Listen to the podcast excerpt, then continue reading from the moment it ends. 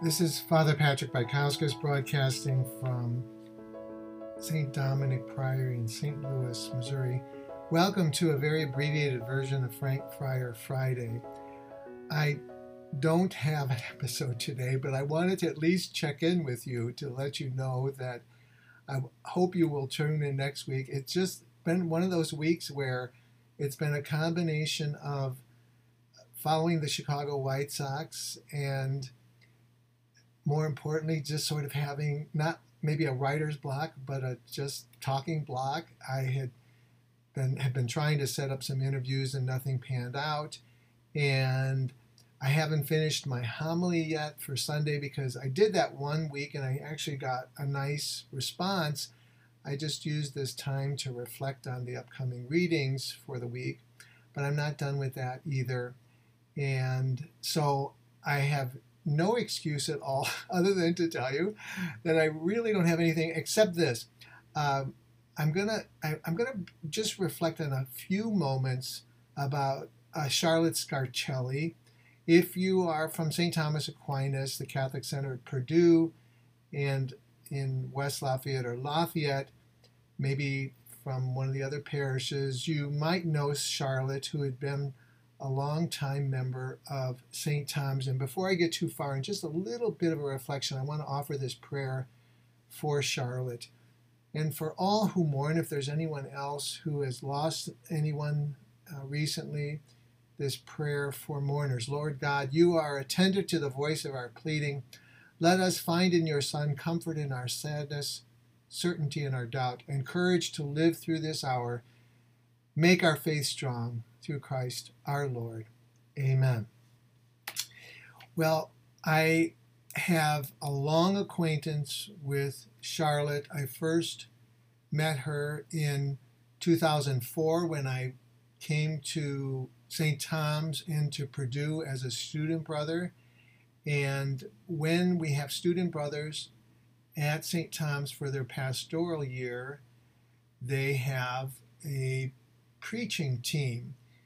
I think usually it's around four or five people, and they would evaluate the the student brother when they would preach. Now, I was very blessed. Bishop Higi allowed me to preach every week.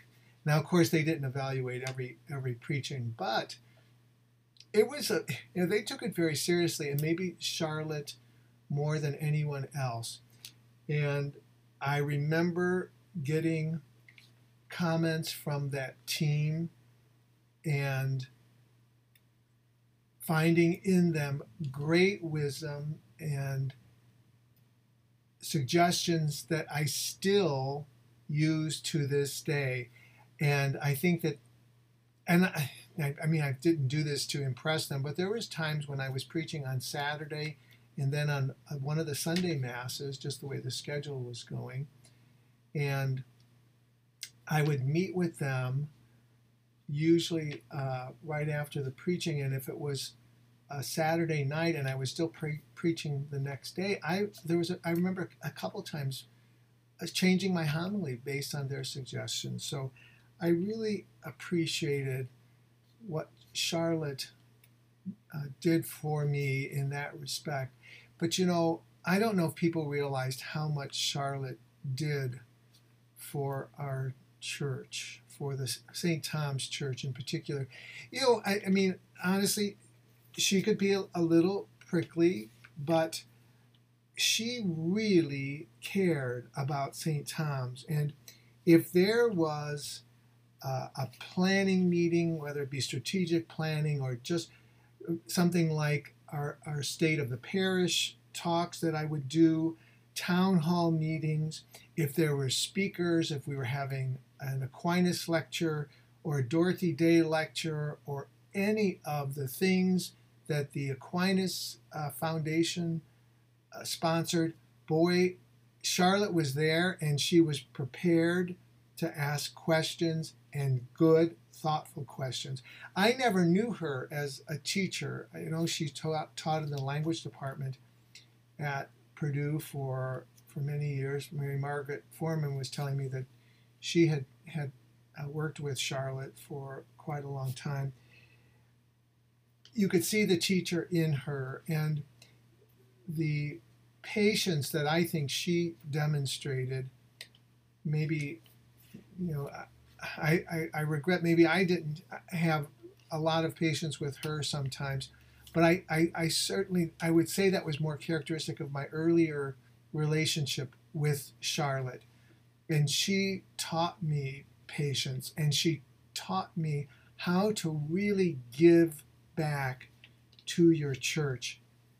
You know, uh, one of the things, and you know, these are not the things that she would try to to uh, do to, to attract attention, but she was she was one of the most welcoming people that we probably had at St. Tom's. She would not fail if she was at mass and she met some she would she would be she'd have her eye out and she saw somebody that she didn't recognize she would go up to them and uh, introduce herself and then she'd let me know so and so is from and from uh, Cupertino, California, and they're visiting here for the first time, and and so I would make sure that I uh, uh, introduced myself and and welcomed them as well. She uh, cared about our student brothers. She I always re- recommended to to the student brothers about you know having a team, and uh, they usually did put Charlotte on. Uh, you know, the other thing that I remember about her is that, boy, when it came to the Easter Vigil, you better not think about reading that that that third reading from the from the book of Exodus because that was Charlotte's. And I don't know who will get to do it as well as she did. And also on the Feast of the Pentecost, we didn't do it every year just because there were some complications. I think, especially my last year because of COVID. But she always wanted to do the uh, we would do the reading, the gospel reading in different languages, and she wanted to participate in that. I'm going to close uh, today with just some thoughts about my last message from her. I checked; uh, it was in March, and I, I, I, regret that I hadn't followed up. I thought about her a, a couple of times in the last few months, and just just didn't get around to reaching out to her because I would I would hear from her very irregularly, but she would send me. Typically, it was it would be something that uh, she had read, uh, often a, a, reflection of uh, Sister Joan Chittister, uh, and we we both admired her. She would send me recommendations for books, but the last email I got from her was in March, she was remembering my birthday and suggesting another couple books and very touching to me to read, back, read that now and talked about how um, how much she missed me and I certainly miss her. You know, she she was. We don't know exactly when she died. She was at uh, she was alone and she was in alone for several days before someone found her uh, her body. So um, pray, pray for her. And remember, in this reading that this weekend, we're going to hear about the rich man, and he walked away from Jesus after Jesus said to sell all you had, give it to the poor, and come and follow me. Charlotte may not have had a lot as far as material wealth is concerned, but everything she had uh, that she could give, you know, the, the, the little children's babies' caps that she would knit for uh, newborn infants, and the the, the, the generosity that uh, of her time that she would provide to, to students and parishioners.